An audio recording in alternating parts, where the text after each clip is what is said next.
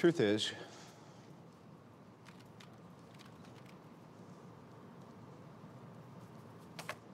I am Iron Man.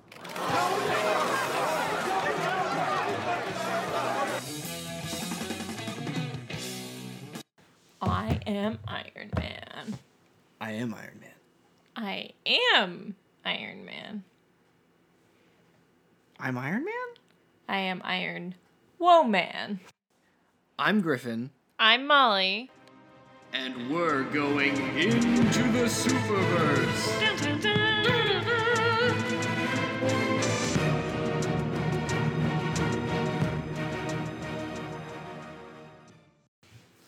Welcome back to another episode of Into the Superverse. Whoop whoop. Uh, we are here fresh off our. I can't even recall how many times we've seen it, but we have just watched Iron Man once again. All right. Where should we begin with this one? Yeah, we are talking about the film that, against all odds, revived Robert Downey Jr.'s career and kickstarted the Marvel Cinematic Universe as we know it. And Jon Favreau. Yes, coming I off mean, of Swingers. what did it, what did he directed right before this? Was it what Elf? Was Elf before this? I think so. Paint a scene for us, will you, Griffin? What year is it? What's been happening in the world to bring us to this moment? Sure. Okay. What's Kevin up to? And by Kevin, I mean Kevin Feige, who we will speak about at nauseum, probably. Of course. Here we are in 2008. We are in the burgeoning era of studios wanting their superhero movies to be taken a bit more seriously. We have gone past the mid 2000s era of your Fantastic Fours, maybe a little earlier than that, your Hulk, your Ang Lee Hulk, Daredevil, and in 2008 we get the double whammy combo of Iron Man and the Dark Knight. It's a big deal, and they both take very different approaches to a superhero movie. But they are obviously both successful.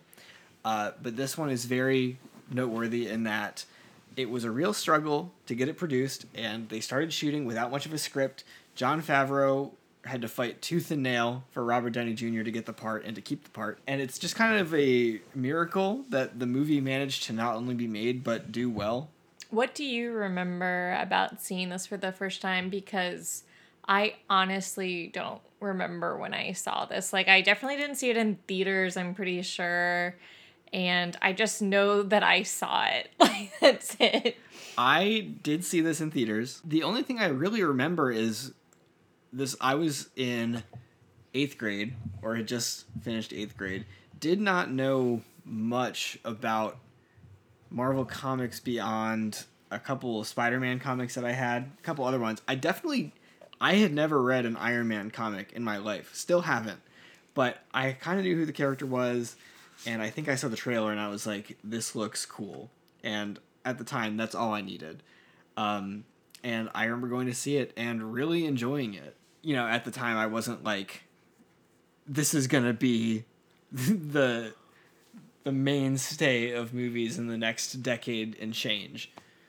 Yeah, because I, I am trying to think about movies that had come out at this point, and you just named a bunch. So, like, the Fantastic Fours had come out.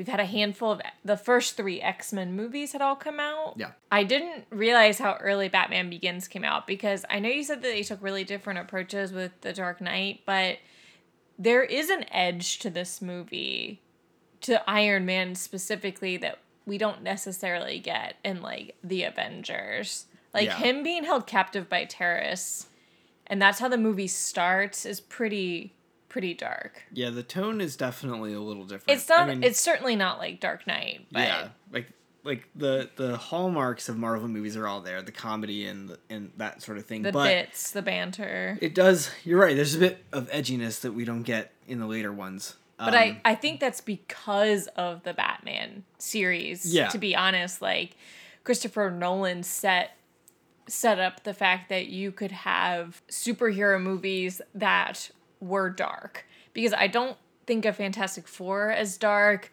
I don't even think of X Men as dark, even though X three. Let's not speak of it yet. I just can't go down that path. X three had a lot of bad shit happen, but it It wasn't was very that- comic booky. Yeah, It it maintained that, and I, I don't know if it would have been for the better if they had like gone in on the darkness. Probably not. Probably would have been worse.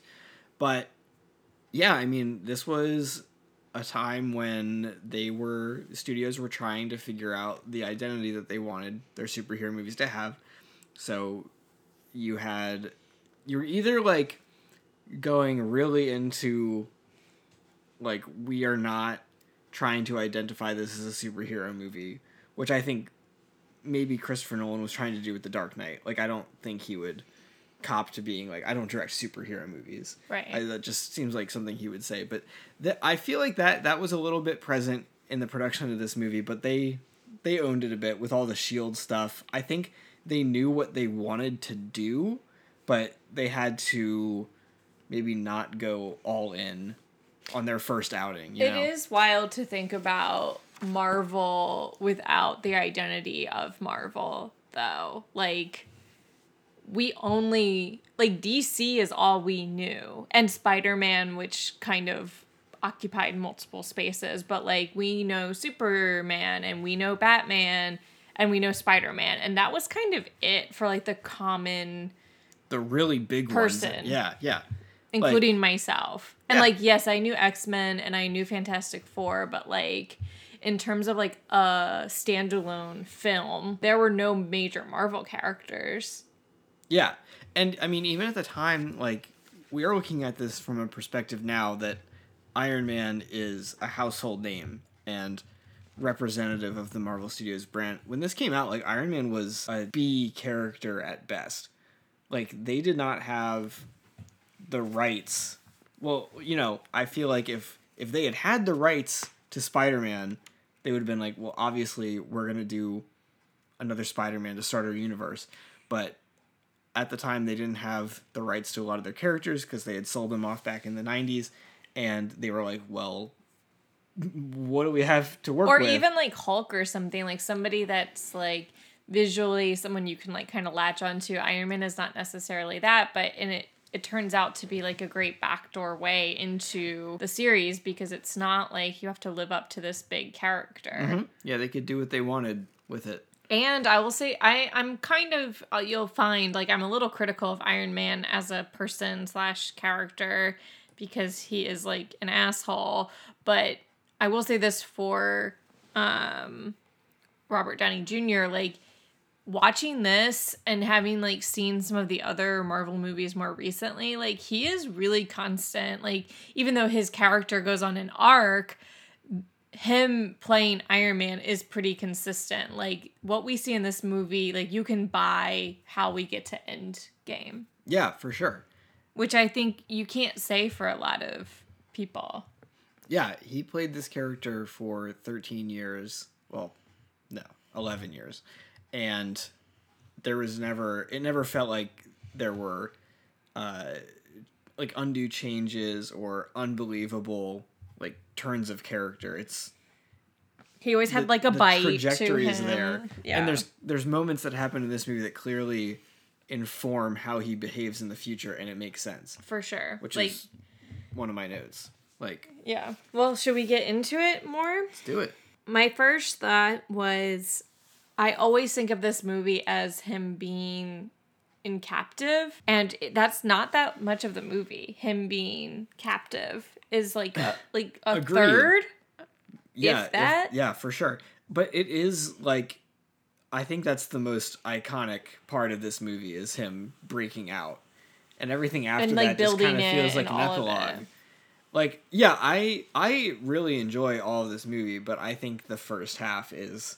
the more enjoyable half just It- because like yeah. it's there's there's so much there i love it really slows in the middle like when he's like rebuilding it and like goes to the fundraiser and stuff Yeah. like that's it really slows down one of the first things I wanted to note was I thought and still think that Yinsen is a very well done character. And I think he is one of the most important figures in Tony Stark's character development throughout the entire time that he spends in the Marvel Cinematic Universe, despite him only getting you know, not that much screen time in this movie. I Yeah, but it's it, it you're right, it's, it's- really significant. like when he is like, "Don't waste your life."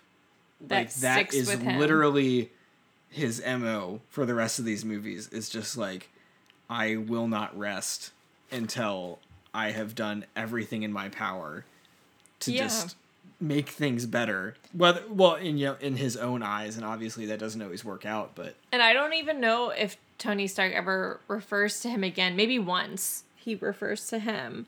But I think if you remember Iron Man, you remember that impact that that he had. yeah, And that that was also a shift. That's why I feel like in some ways that's the edge that was similar to these like Christopher Nolan movies. Like him saying, Yeah, I am gonna be with my wife and family because they're dead. And like I always knew that that was going to happen. Mm-hmm. That watching I remember watching that and being like, "Oh, oh shit." Like yeah, this is not going to work out like it did in like I'll keep referencing Fantastic Four because I feel like Fantastic Four in a lot of ways is like the ultimate comic book movie like that original Fantastic Four in 2000 uh, I don't know if it's the original but yeah. that Fantastic Four in like 2004, Five, yeah. 2005, um, was like a generic comic book movie in the best ways possible where no one there was no serious Stakes. impacts Like, like, the the, villain doesn't even die like He gets hit with a fire hydrant. I mean, yeah I think. and then entering this movie where like we're saying like that happens like a third of the way through the movie Yeah.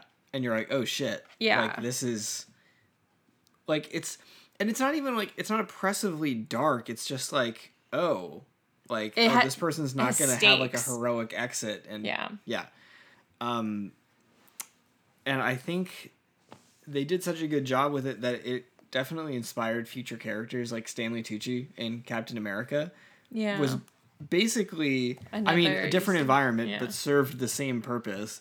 Um, just like a very noble person who did a very good job of informing this person's ideals that they would carry with them through their own journeys.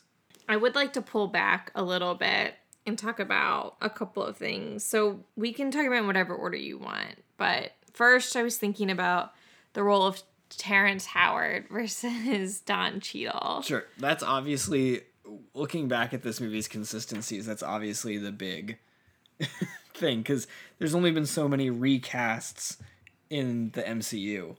And I know a lot of people have talked about this. I watching this, like I really enjoy Terrence Howard. I think he does a great job. So there's nothing against Terrence Howard, but I do love Don Cheadle in the role of War Machine. And I feel like there's just something a little bit sinister about Terrence Howard where it feels like, is this dude also a bad guy? like I don't know what it is, but Don Cheadle has more of a lightness. Is it just because Terrence. Howard plays it so straight? Yes. Like I'm a military Don Cheadle guy. makes jokes like he has more levity, I guess is what I'm saying, and Terrence Howard has no levity. Yeah. And I don't know if that's how it was written or that's just Terrence Howard. Like I don't know, but I appreciate the freshness Don Cheadle. Brings. It's so to true, and like Terrence Howard works in this movie for the role that Rhodes has, and Yeah, it the the way that he is playing Rhodes would not work in the other movies.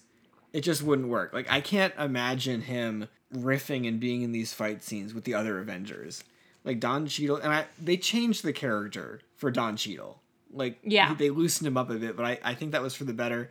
And I, I feel like maybe in some regards you could look at this movie and be like the the dynamic between the two is they're not the same person. It's like there's this dynamic of Terrence Howard playing Rhodey as like the straight man mm-hmm. to to Stark, but they they changed that. Like Don Cheadle's still the straight man, but he is he he plays up the goofiness, like you said. Yeah.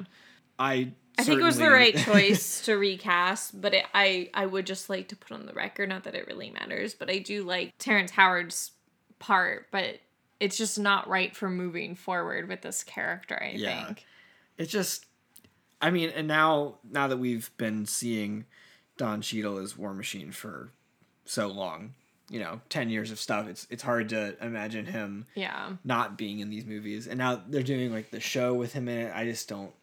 Also, like Tony can be so dramatic. Like you need someone to call him out on it, and it can't always be Gwyneth Paltrow. So like Don Cheadle can call him out, and like Terrence Howard does, but like Terrence Howard is also very serious. Yeah, like the in in Iron Man 2, and we'll talk about it more when we actually do our episode on Iron Man 2, but like when they have the fight at the party when Tony's getting all drunk and stuff, that would be slightly harder to imagine. There wouldn't be a lot of verbal back and forth. You'd be like, they're never coming back from this. yeah, yeah. The other note, which we don't really have to talk about, we just came off of WandaVision, but Paul Bettany, a role of a lifetime voicing Jarvis here.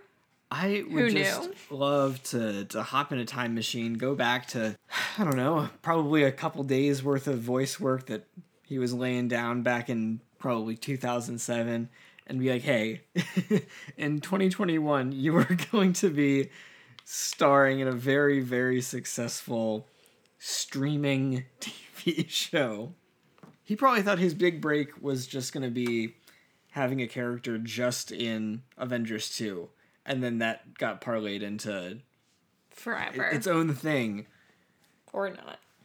well, Okay, so I have some more questions, more into the plot though. Um why did Tony Stark need to be killed slash kidnapped? Like why was that important to Obadiah? Because it seemed like things were going fine. Like Obadiah was definitely like taking control of the situation and Tony had no idea. So like what was the like was there an impetus for him being like, you know what, I just want him out of the way? Or was it just like I'm I'm tired of him? Like Obadiah gathered enough power. I would love to say that there's more, but the I feel like the the motivators here are pretty basic, and I, I do think it's just him being like, you know what, I don't want to have to compete with this little shit for control of this company anymore. Get him out of Yeah, here. Yeah, he's been on enough magazine covers. Like I would be mad too if I had to do that magazine shoot that they have with with him like standing with his back to the camera. like why is Come he on. even there? but yeah, I mean, I this is a great movie, but the uh, the script is not not the strongest. And I know we already kind of talked about how like there's con like Tony Stark from from this early on like recognizes like consequences like and how like this this movie or the things that happen in this movie impact him for the rest of his life but I also like that he has personal consequences beyond this movie for like literally like his role in glo- global warfare. Like it's like okay he had a come to jesus moment in this movie which is like fine and dandy but like people are having like real life consequences to this as we know from wanda. Yeah. um and this is not the end all be all for that. Like there are future consequences for tony stark for his role in like global warfare and i think that was good Yeah. That on, on that note, I, I do have a thing where I feel like this movie maybe kind of sort of had an identity crisis. Um, not that Jon Favreau is directing this movie being like, I'm going to make a political statement, but the backdrop of warfare in the Middle East at this time, to the final year of the Bush presidency, uh, and I was getting like a lot of shades of like I watched a lot of 24 and it was like a lot of like these like people from an unspecified country in the Middle East are terrorists. like we're building up our own enemy Yeah. kind of so of course like he is kidnapped by terrorists in an unnamed country in the Middle East. And I'm like is this am I getting more like American military propaganda or like a statement against the military industrial complex? I feel like it's a statement against the military ultimately. I think it is too. and like then the whole series is like that question, but I think the viewers almost always end up on the side of not the military and government. Like people don't trust the government. Yeah, and that definitely gets played out more in the second one too, when they the government is actively trying to take the Iron Man suit and all of its technology. Another note just from early or early-ish in the movie. This man, Tony Stark, a billionaire, is like, I want an American cheeseburger, and then goes to fucking Burger King. If if he was to go to any fast food place, though, what would it be? I don't know. Because I feel like only fast food could like represent like America as the country. Like there's only so many places that are from like coast to coast, and Burger King, McDonald's, I guess I'm just. Wendy's. I just can't imagine. I, I mean, I guess anything would be good it's at that Whopper. point. Sorry, Burger King, still sponsor us. I just I just note that every time we watch it, I'm like, I've never once craved Burger King in my life.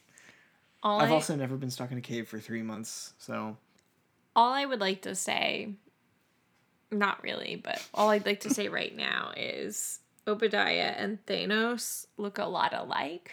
yes, yes they do. Period. Fan theory is Obadiah Stane Thanos. I'm just saying. He Came back to get his revenge. we didn't see what happened to him. Painted himself purple. Yeah, he fell into the arc reactor and turned purple and got two feet taller. Got taller. really like bloated, I guess. has permanent gas. Um, I'm just saying. we were talking about before how there are like implications for the entire Marvel Cinematic Universe in this movie that I think they did a good job of subtly setting up. You got Baby Coulson running around, Shield. Yeah. What's the name of Shield? Strategic Homeland Intervention and Enforcement. Hold on. Strategic Homeland. Oh no. He just repeated it so many times. I should remember. Well, they introduced them. Anywho, Whoever they are. uh, so he's running around uh, intelligence. looking very short for some reason. He looks very short to me. Is it intelligence? yeah. It's it's fun to see a character like that who later, you know, at the end of the day in the Avengers movies it mostly felt like he was he was a standby and in, in the Avengers they turn him into the plot device to uh kind of bring everybody together. But it was it was great seeing him.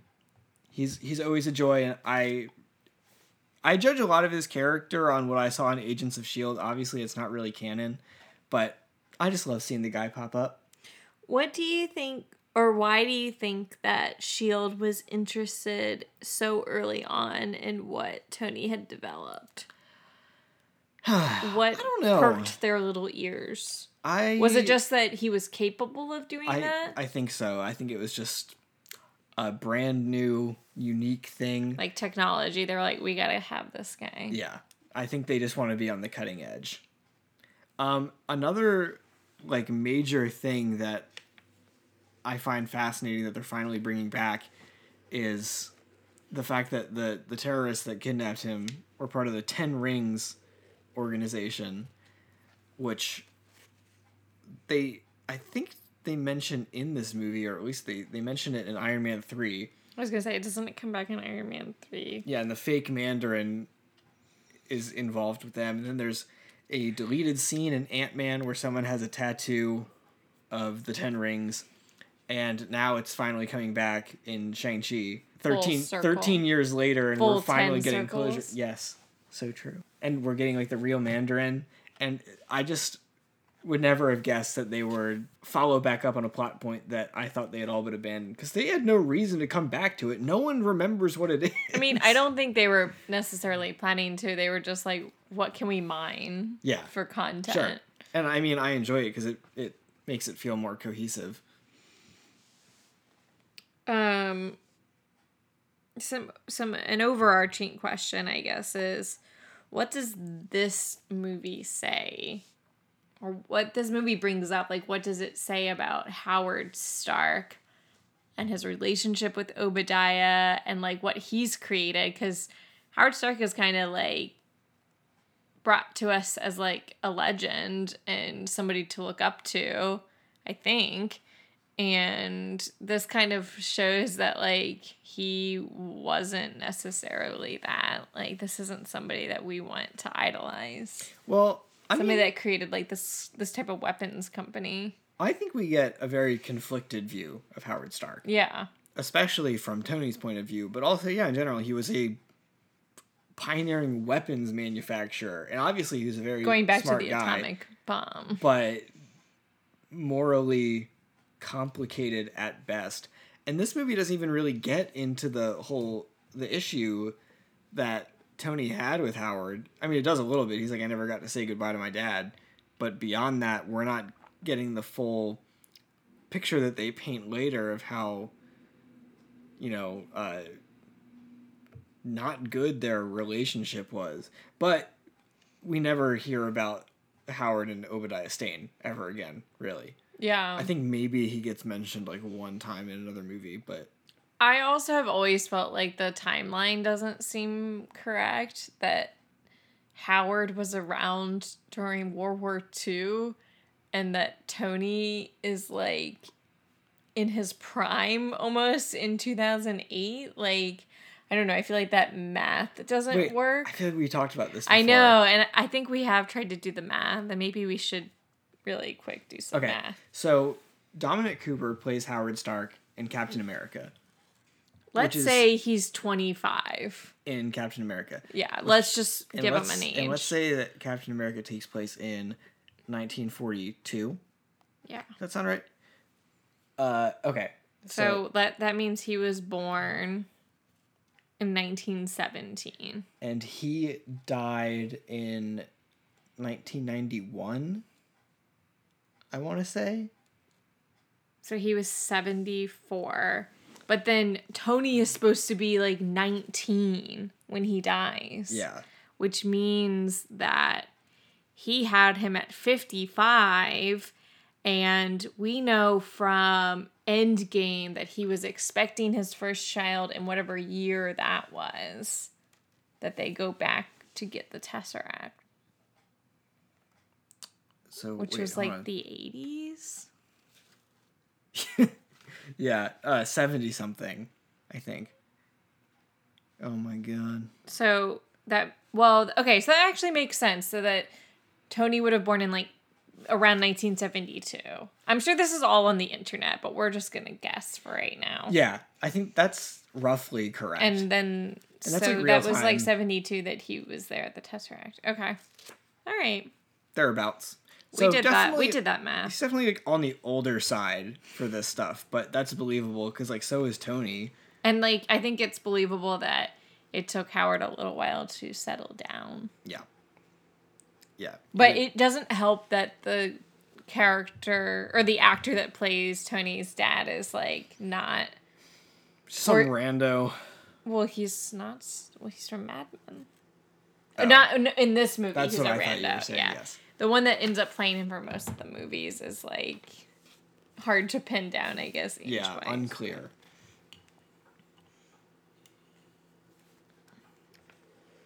Did you have any other like specific notes? I have a lot more like general. I Hmm. feel like notes about the movie.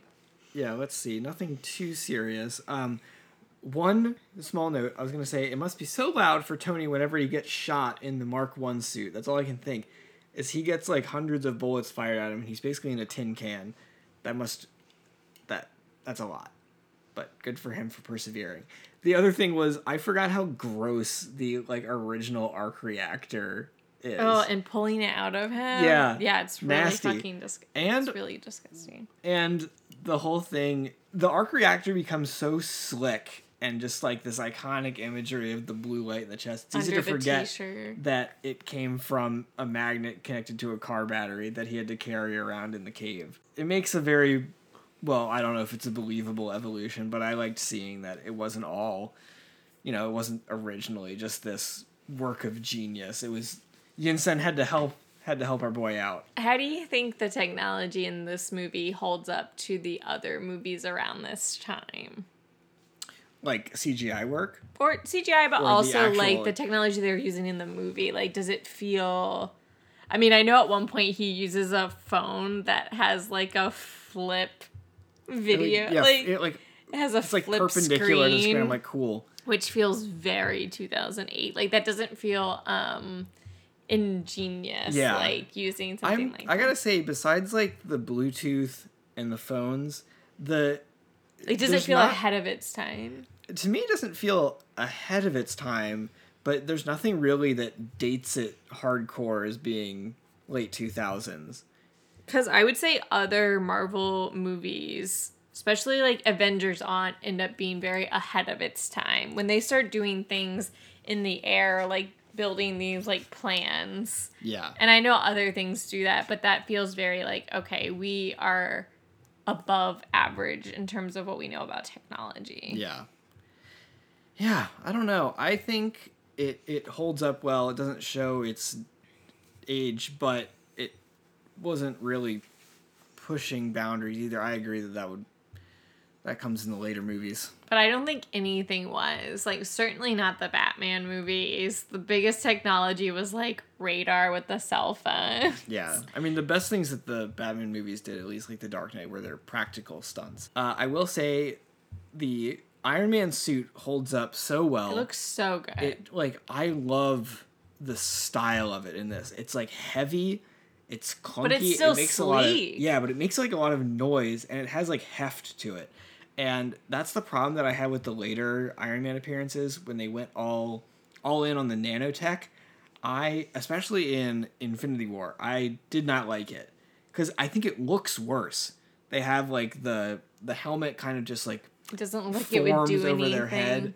And they did a slight improvement in Endgame. They had it's all nanotech, but the face mask like flips down.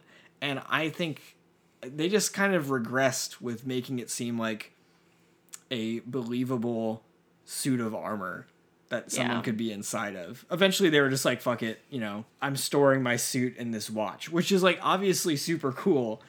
But this one, you know, he he lands on the roof of his house and he falls through three floors because it's so heavy. Yeah, I also think that it's um interesting that they have him building it like in his garage with like all the cars and like there's a certain part of the suit that does emulate like cars like he looks like he's wearing a Porsche or something like that like the way and he and in that it's sleek but it is very much like an armor Yeah. yeah. I think, ev- I mean, I was joking about Obadiah turning into Thanos, but it is interesting that, as far as we know, Obadiah actually dies in this movie. Most superhero comic book movies, the villain never actually dies, or like there's some wink to him coming back. Even in like the Spider Man movie with Green Goblin, like he dies, but like Green Goblin's essence is still very much around. Yeah. They have no qualms about just like straight up killing Obadiah in this movie. And like you said, there's no like winks to him maybe being alive or maybe coming back. Um, and I feel like it's kind of the equivalent to when a TV show goes from being week to week to like a serialized format.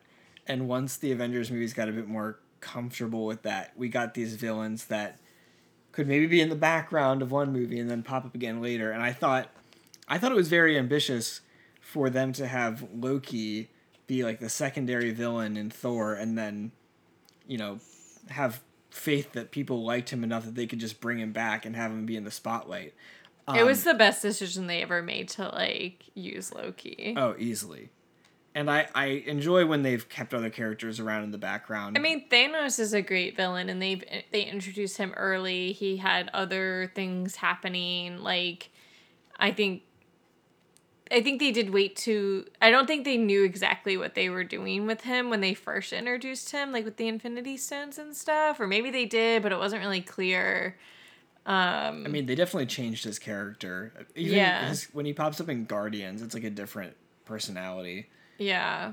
But they yeah, I like when a villain sticks around, but I don't like it always like always. Like when it's corny, like when he really should have died and then they're like, "Oh, he's back." Like kind of like the Red Skull thing. Like I'm glad they didn't bring Red Skull back as a villain and they used him in a very particular way. Like if they had brought him back and they're like, "Oh, he's back. He's like ravaging the world." Like I would have been like, "Okay, whatever." Um I'm looking at you Star Wars episode 9 or whatever number we're on Oh, bringing God. back the emperor. Somehow the Red Skull has returned. that wasn't we nobody needed that. Nobody asked for that. So I'm glad that I think Marvel They right, know which walks to- a good tightrope. They know the ones to keep and the ones to kill. Like there is there's no value to Stane coming back. They made a great call with like Zemo. If they had killed Yeah. Zemo in Civil War, it would have been a waste, and now we get to have him come back and flesh out his character a bit more. I have one critique from this movie. What do you think it is? It's not enough of a certain character. Happy Hogan.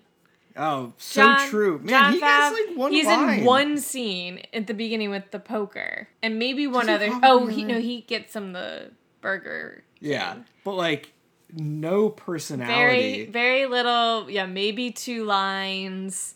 which is it's very funny to me. Jon, I Favreau's love like- it, though. He's like, I'm gonna put myself in this movie, and I'm not gonna do anything. I love it. He's playing a long game. Jon Favreau is playing a long game, which actually brings me to what I want to actually talk about is uh, the vision, holla, um, that Jon Favreau and Kevin Feige had when they decided to do this film. Clearly, they had a long game because they mention Avengers in the post-credit scene.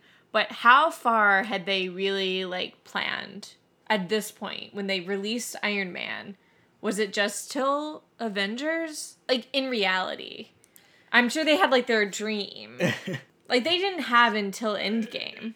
No, this was definitely like, I think Best case their, scenarios their Avengers. pipe dream was like, yeah, we'll have four successful movies, and then we can make Avengers, and if that works out, then we can go from there. Because the longest like superhero franchise was Tobey Maguire Spider Man Yeah, with three. or X Men was tied at that. Oh too. yeah, and X Men three. So like a trilogy was kind of max. Yeah. And it was really bold of them to to be making those plans because I mean, if they had if they'd released this movie with the stinger with Nick Fury and then it bombed, then it just would have been embarrassing. It would have been like, yep, you're not getting that made. But Well, that's what's happened to DC. yeah, but I think they they must have just been doing it, you know, a couple movies at a time, and then when they got to Avengers, they figured they hit the jackpot and started planning further ahead. And if Kevin Feige can be believed now, they have movies announced out a couple of years. You know, Blade, the new Blade doesn't even have a release date, and they say that they're always planning five to six years ahead of what is public information. I mean, if we track Kevin Feige, like he's tried a lot of different ways to make superheroes happen. Like, wasn't he attached to like wasn't he attached to something like early on that like did not do well? Well, he's been at Marvel forever. Like so he was he was a producer on I think like every Marvel movie in the early 2000s. Like I mean, what? All the Spider-Mans, all the X-Men, Fantastic Four probably. I thought we watched something kind of recently that he was on that just like bombed. Oh, well, Daredevil. Daredevil, that's what it is. And Elektra. He yeah, was those. co-producer on all Yes, those are the ones I'm thinking of. Daredevil and Elektra. Like, so I feel like his like plan is just to keep making comic book movies. Like, Well, I think he was always in the background of these Marvel movies being well, when you Like- say Marvel movies, do you mean like Not- Iron Man no, no, or no. like, like so all of them? X Men, Spider Man, Daredevil, X Two, Hulk, Punisher, Man Thing. He was like in the background of all of these, probably talking into somebody's ear, trying to be like, guys, like we need to do this. Please do this. But he was like low on the totem pole in Yeah. those movies. I mean, so- how old is he? I mean, he, he is not that old. Yeah, and He's he's forty seven. So he was he was associate producer do some math again, X Men when he was in his twenties. which is crazy. Yeah. Um, so good for him, and clearly, like people decided that they should start listening to him because as soon as he became a higher up, I mean, he was an executive producer on Spider-Man three and Rise of the Silver Surfer. So we know what happens with this Iron Man franchise, but in the long run, like, was he? I mean, obviously we don't know, but like him and Jon Favreau were like, we're gonna make something here. Like, do you think they would have said that no matter what, or were they actually like, this is the plan? Because you could say that about all of those other ones, like Daredevil, Elektra, like there was a plan there that just you know they Yeah. couldn't get it off the ground. Like, was I- this just gonna be one of those other ones, and then it did get off the ground? Probably. Yeah, It was he was it's like the same process, but maybe they they took a risk that they wouldn't have taken on the other ones with Robert Downey Jr. and it just it paid off. But yeah, you know, if they had maybe if they had gotten Tom Cruise to play Tony Stark like they originally wanted to, we might not be talking about this. Well, I don't think Tom Cruise would have wanted to keep going. Well, actually, That- he would have. He Yeah. likes making movies too. Yeah, yeah. Very interesting stuff. So, Uh, should we do our yeah. little picks? What's what you what you got? All right, so, uh, well, I need the prompts for the other ones, but my favorite scene of this entire movie is gotta be when he comes back in the red and gold Iron Man suit and goes to Gulmira. Oh yeah. That's like like when we were just watching it when he gets shot down by the tank and then blows it up and you know it's like the cool guys don't look at explosions walking away shot. Maul is just like iconic because it is, and it's just like him showing off all of his, His new cool suit. his new suit tech and just being like trying so hard in a moment to like redeem himself from the harm that he had caused. My favorite scene, my favorite like badass scene would probably be him escaping from imprisonment. Like that whole sequence is really good. And we obviously talked about the emotional stakes of it. And then my other favorite like low stakes scene is actually when Pepper Potts is getting the stuff off the drive and Obadiah comes in and she's like being sneaky to get that flash drive out of there. Like I I find that scene to be very suspenseful and and good. Yeah, it's like Jeff Bridges does a great job in that scene. He's very Yeah. He's not being like overtly threatening. Yeah, you're like, does he know that what she knows? Do you know what I know that you know? And then he comes around the desk and she's just like staring at the screensaver. Yeah. He's like it's a good scene for them. And then what about who would you want to be from this movie? I guess thinking about like what they all become. uh I could do without the untimely demise, but I think it would be fun to be Phil Coulson. I knew you were gonna say Well, that. I love, Phil I love Phil Coulson, but he has a really cool job. He just gets to like be on the front lines of like finding all of this cool shit. I mean, of course, this was his first outing in canon, but then we go back and we see him in Captain Marvel. So it's like he's been wrapped up in this world of superheroes for a long time, like at least like 15 years before this movie even happens. And I think it's just very cool just a, a uh, look into that. Yeah.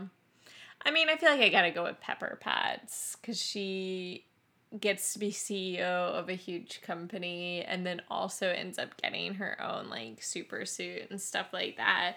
I mean, it's she's kind of like whatever in the grand scheme of things, but I do like, and I know Gwyneth Paltrow is kind of a divisive person, but I do like what she does with the character, and I think she keeps it she keeps it cool She does. like she she does end up being damsel in distress a lot but she also is like very empowered in a lot of other ways so it- there are some early 2000s problematic female stuff happening in this movie and more to come but um overall i like her Yeah. In future movies, we might have a bit more theoretical stuff to talk about. You know, maybe pick two characters who would win in a fight. But in this movie, there's only two people that fight each other. We're not counting the terrorists because we know who's going to win that fight. Uh, but, you know, when we start to get to the ensemble movies, we can have a bit more room for discussion. But this Yeah. one's pretty straightforward. We're excited to keep going down the MCU universe, but we'll take a quick break from it and then come back with the incredible movie, The Incredible Hulk. We uh, did a marathon watch of the MCU last year, skipped the whole. so we're we're gonna give it another chance. So it's due. Yeah, we're due. Edward Norton, we're coming for you. Eddie. and once again, thanks for listening. Make sure you like and subscribe on Apple Podcasts. Hit us with a five star review. Uh, follow us on social media. Right now, we're on Twitter and Instagram. At into the Superverse on Instagram and Superverse Pod on Twitter. Thanks. That's all.